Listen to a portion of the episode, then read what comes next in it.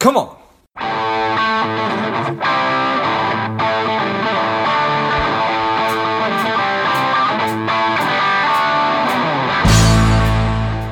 I've been asked by so many people over the past couple of years about how do I start a podcast that I've developed and released a course that will teach you exactly how to do that step by step from figuring out the kind of show that you want to have to understanding how all the technology works behind it, and then how to get great guests and uh, keep the thing moving and how to grow it. So, if you're interested in that, check it out. You can go to georgegrumbacher.com forward slash podcast course, and you'll find it there. You can just go to the website. I'll also list that in the notes of the show.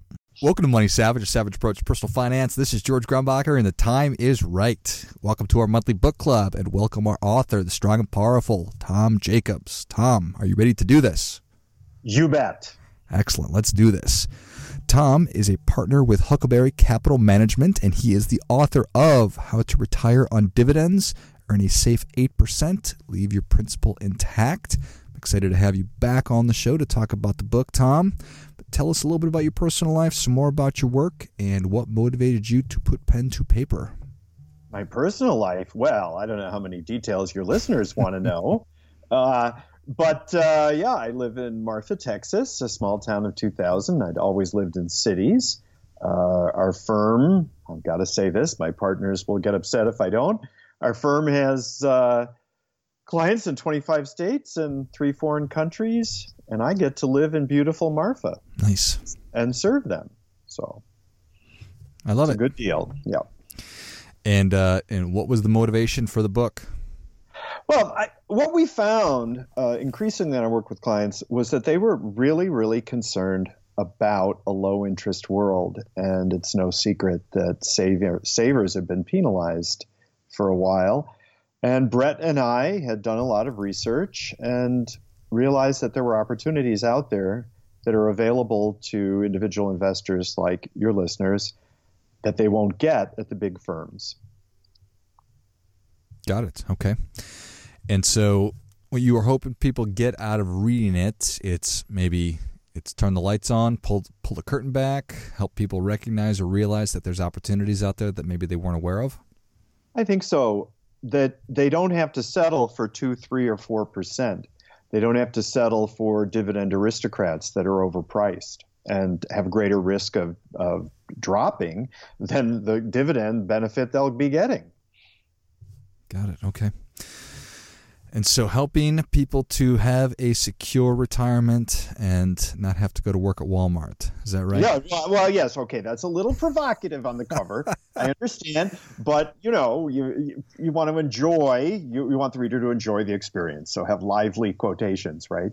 Uh, but I think, I think that's true. We, we, so let's take the 4% rule. One of our major uh, desires in this book is to debunk the 4% rule. And you know that uh, as well as I do that this idea that, uh, okay, given certain assumptions about how much your account will make, uh, well, you can withdraw 4% a year and die cashing your last check.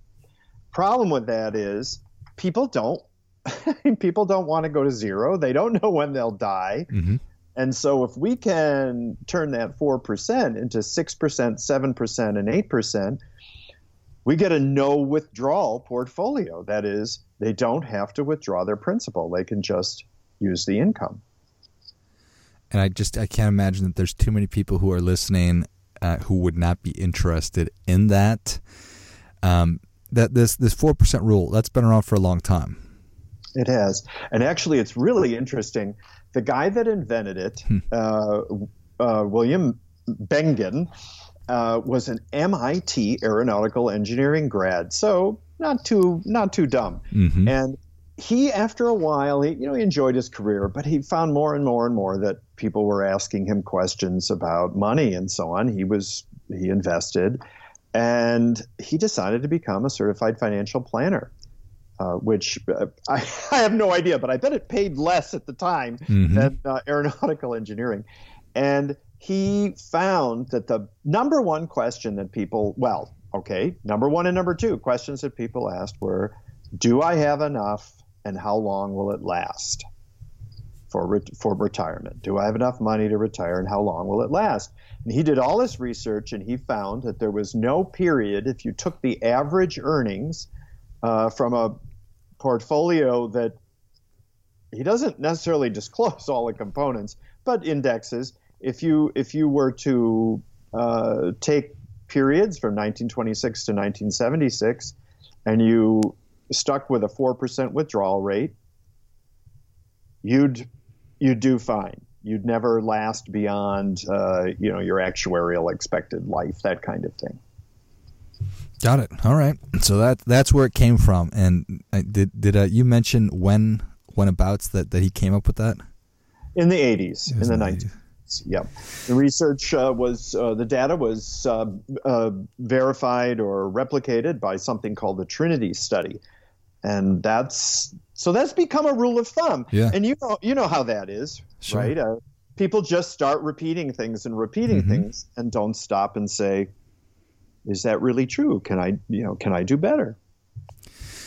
And I, I is I, I do know that that's clearly still the rule of thumb. It's probably being dialed back a little bit. Um, but are there still a lot of folks that that that that just do the planning based on just we're going to take out four percent every year and and sort of cross our fingers? That's what I think, uh, and certainly based on my experience.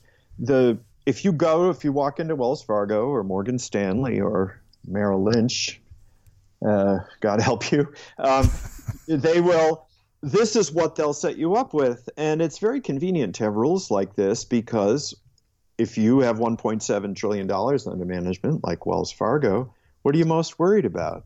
Lawsuits. Hmm. And so if, if you can apply a rule that everybody else is doing and it's industry wide, well, you may not do your clients that do do that well by your clients. You won't hurt them, but uh, you'll keep the lawyers at bay, and that's what I think what's behind a lot of it. Got it. I think that that certainly makes sense.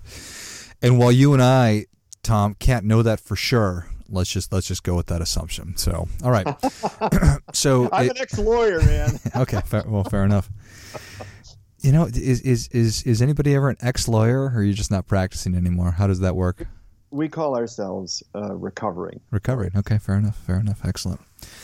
All right. So, so, so the idea here being, yeah, that's I, I, I guess if that's all I've got to go with is is just take off four percent and, and hopefully I'll make it. But but but you say no, and and even in this really almost a zero interest rate environment, there's still opportunities. So talk talk to a bus talk to us about talk to a bus about uh, about about what some of these opportunities are, uh, or I think maybe the wheels just fell off that Yep, bus. yep, yeah, it's over. It's on fire. It crashed. uh, uh, uh, so there are two main areas um, that I like to point to, and both of them depend on a metaphor that I think your listeners will grasp pretty quickly. And this is the elephant in the bathtub metaphor. And the elephant uh, is too big to get into the tub without splashing the water all over the place. Now, imagine that you and I, go with me here, that we're baby elephants. We can get in the tub without splashing it all over. The big elephant is the big institutions. Let's take Wells Fargo with the 1.7 trillion. They cannot get in the tub if we think of the tub as smaller companies or stocks. There's just not enough liquidity, which happens to go with water in the tub, right? Liquidity. They can't get in there. They can't buy uh, enough of the particular smaller company because it just it doesn't move the needle for them. There's not enough liquidity, not enough shares traded per day. And so you and I um, can get in that tub. We, we can buy stock without sloshing the price all over or or sometimes not even getting the liquidity. And I'm not talking about tiny pico caps or penny stocks that trade by appointment. I'm talking about one and five and ten billion dollar companies, perfectly good companies, but you uh, but the big folks can't buy them. Okay, fair Oh. enough. I should probably uh, uh, lead you a little on this. So, Uh, George, you'd probably like me to talk about what some of those companies are. Perfect. I know I got a little nervous there. That's funny. It's like you know, I, I, I silences are always hard. Oh, for sure. Yes. Take my hand. Yeah. Lead me, sir.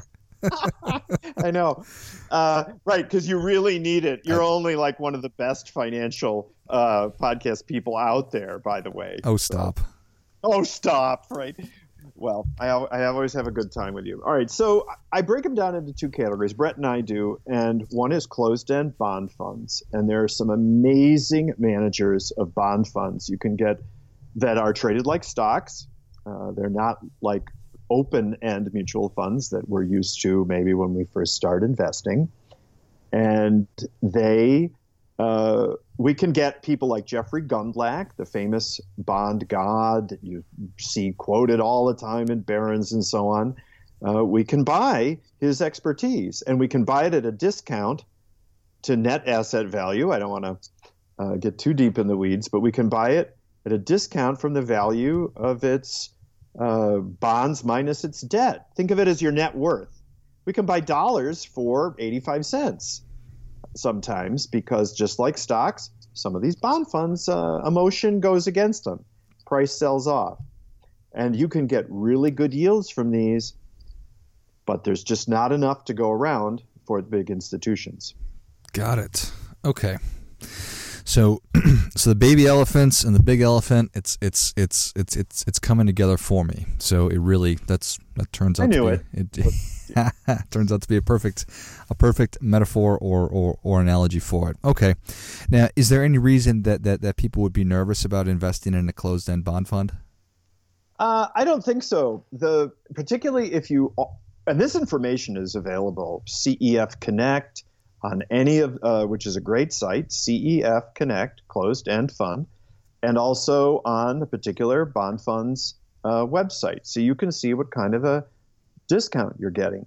Uh, I think that as long as leverage, debt uh, is under 35%, the risk is tiny. That's why we feel comfortable saying safe, Mm-hmm. uh, that the debt will become a problem. I think that. So there's that, and there's buying at a discount. And if you buy a dollar for 85 cents, you're already getting um, what the value investors like to call margin of safety. You get some downside protection. You also get some built in upside if uh, that discount narrows, um, which it tends to do, at least somewhat, over time. So that's that's kind of how you can get bonds, and you can hire the best bond managers that are out there. Um, and and by the way, the yields I'm talking about are after the fees.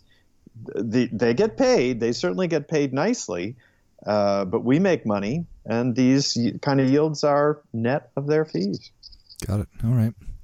So if if you could boil down like really some of the main ideas that that you really want to reinforce to people that that have read the book and now they're coming back and they're listening to this and you say okay that was a lot of information and probably a lot of things that you weren't familiar with before. Make sure that that that that, that I really want to stress these ideas.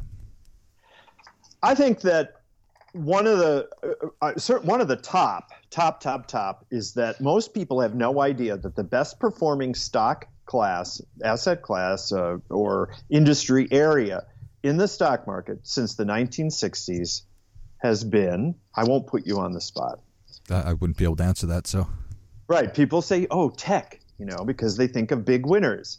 Uh, or pharma, big pharma. It's actually real estate investment trusts. Who knew, right? And, or as we call REITs. And part of that is that if you look up their price, you don't get total return. So you see, and since they're paying most of their return out in dividends, you think, well, they haven't done anything. But they have outperformed the S&P 500 and all other uh, in, investing industry groups since the 1960s. And this is something that people really need to know. And that's the other half of the portfolio besides the bond funds.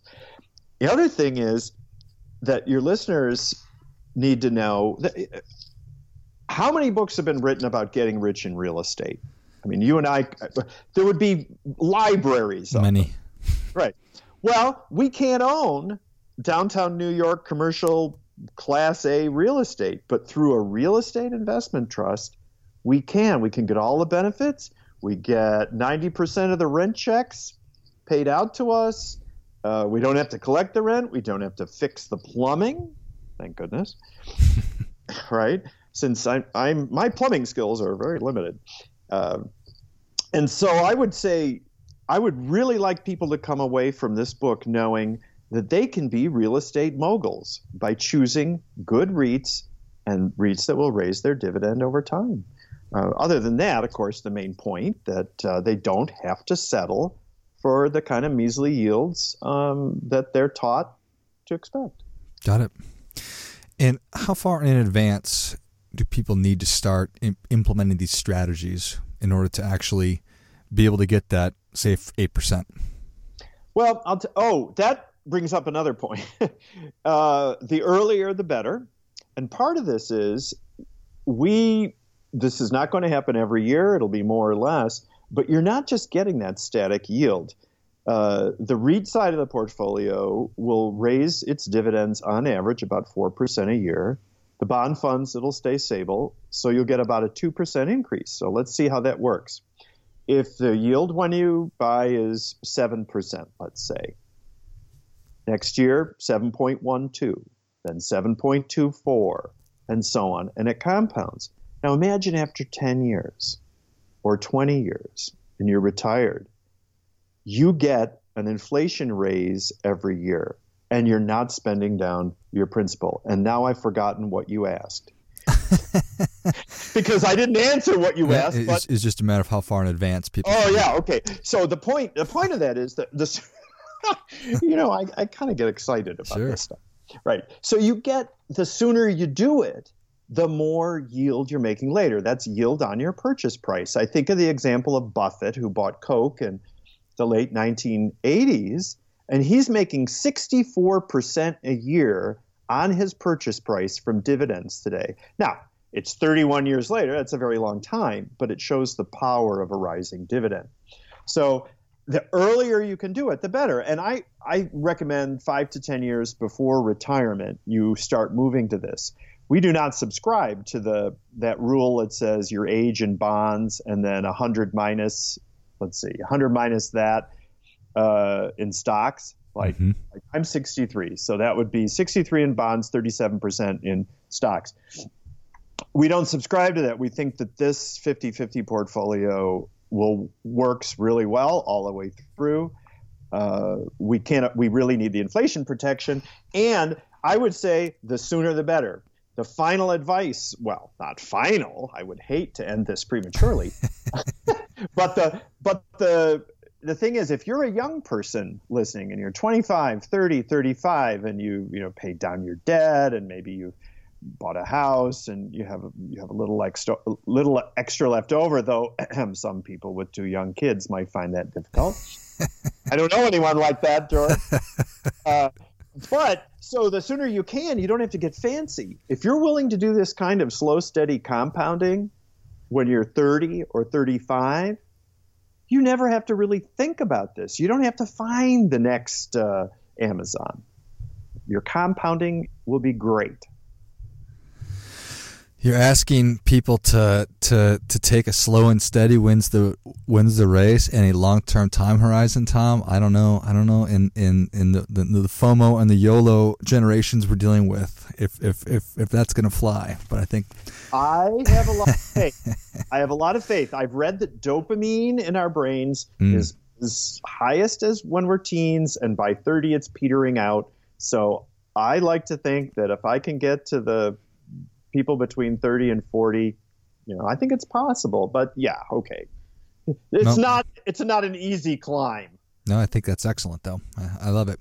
Anything that that uh, that that since since you wrote it, and anything that that you wish you could go back and add or take out. Well, we yes, one small thing. We've added a couple of things to the portfolio uh, that we call tomorrow's dividend aristocrats today. Uh, and dividend aristocrats, of course, are companies that have raised their dividends annually for 25 years. And what we find are they're too expensive and the risk of dropping is too great. But we can find some really, really high yielding companies today uh, that are selling at great values. And we've included a couple of them um, in our in information that we send out to people. Uh, and if and the next edition of the book, whenever that happens, we'll add a couple of dividend machines, we call them. All right, excellent. All right, so I think that uh, I think that was excellent advice right there. Thinking about it in terms of your five to ten years into uh, eh, before retirement, but also, hey, if you're if you're in your thirties, this is a strategy that uh, that can really probably get you where you want to go. So, any other advice? Yes. Funny you should ask. so one of the things I get a lot with clients uh, at Huckleberry. Oh, by the way, why did we call it huckleberry? You want to know? Yes. Huckleberries cannot be grown or cultivated anywhere except where they appear naturally, which is mostly in Montana. This is not known. So we like to think of ourselves as rare and can't be cultivated. And I don't mean cultivated in the like highly cultural sense. Uh, we can't can't be duplicated. Uh, so when you let's say you leave a job and this is another time when i think it's really useful to think about this strategy if you're not facing retirement uh, anytime soon is that let's say uh, george you leave uh, hewlett packard right with a nice big severance package and you're going to get another job you're maybe in your 40s well what do you do with uh, your 401k when you roll that over if you dump it all into new holdings at once like a Vanguard S&P 500 fund, you're essentially timing the market. You're taking on a lot of risk. Right. But if you do something like this, you take the timing risk out of it. You're locking in your initial yield. The yield will grow over time and you don't have to worry about what the account balance is doing now and then. And if you're if you're doing dollar cost averaging because you're not pulling the income out, it's genius if I could get to everybody changing a job and rolling over their 401k with this, I would die happy. I like it. Excellent. Any recommended reading for you? Say oh, aside gosh. from aside from my books, here's well, here, yes. here's here's one other. well, now you're putting me on the spot, George. Uh, well, well, sort of, sort of, Tom. I, I, I, I, I sent over that I was going to ask you that. That you didn't read it does not mean I'm putting you on the spot. So. Oh, don't don't embarrass me in front of, the, in front of your fans here. well, my prior book. Uh, uh, sorry to to blow my own horn here. My prior book is uh, Rule of Seventy Two: How to Compound Your Money and uh, Uncover Hidden Stock Profits, and the point of that is like the, most of that book is just debunking myths. I very short pieces, like I write 500 words on this and 500 words on that, and I just take on a lot of conventional wisdom and uh, explain why it's the wrong way to think about things. And it's, I think it's a pretty good introduction to investing for people. Love it. All right. Well, Tom, thank you so much for coming on. Where can Savage Nation learn more about you, and where can they get a copy of How to Retire on Dividends? They can learn about me at investhuckleberry.com. Investhuckleberry.com. And for your readers, excuse me, for your listeners only, listeners only, if they email me at tom at investhuckleberry.com, tom at investhuckleberry.com. I will uh, sell them or send them a copy of the book for 20% off Amazon, including shipping. Awesome. Only for you. No one else gets that. Thank you, sir. Well, Savage Nation, if you enjoyed this as much as I did, show Tom your appreciation and share today's show, as well as how to retire on dividends with a friend who also appreciates good ideas. Go to investhuckleberry.com. Check out all the great stuff that Tom has working on, or Tom is working on. You can find out how you can work directly with him and his firm. Shoot him an email at tom at investhuckleberry.com, and you'll get 20% off the book. I'll list all those in the notes of the show. Thank you again, Tom. Thank you, George. It's a blast. And until next time, keep fighting the good fight because we are all in this together.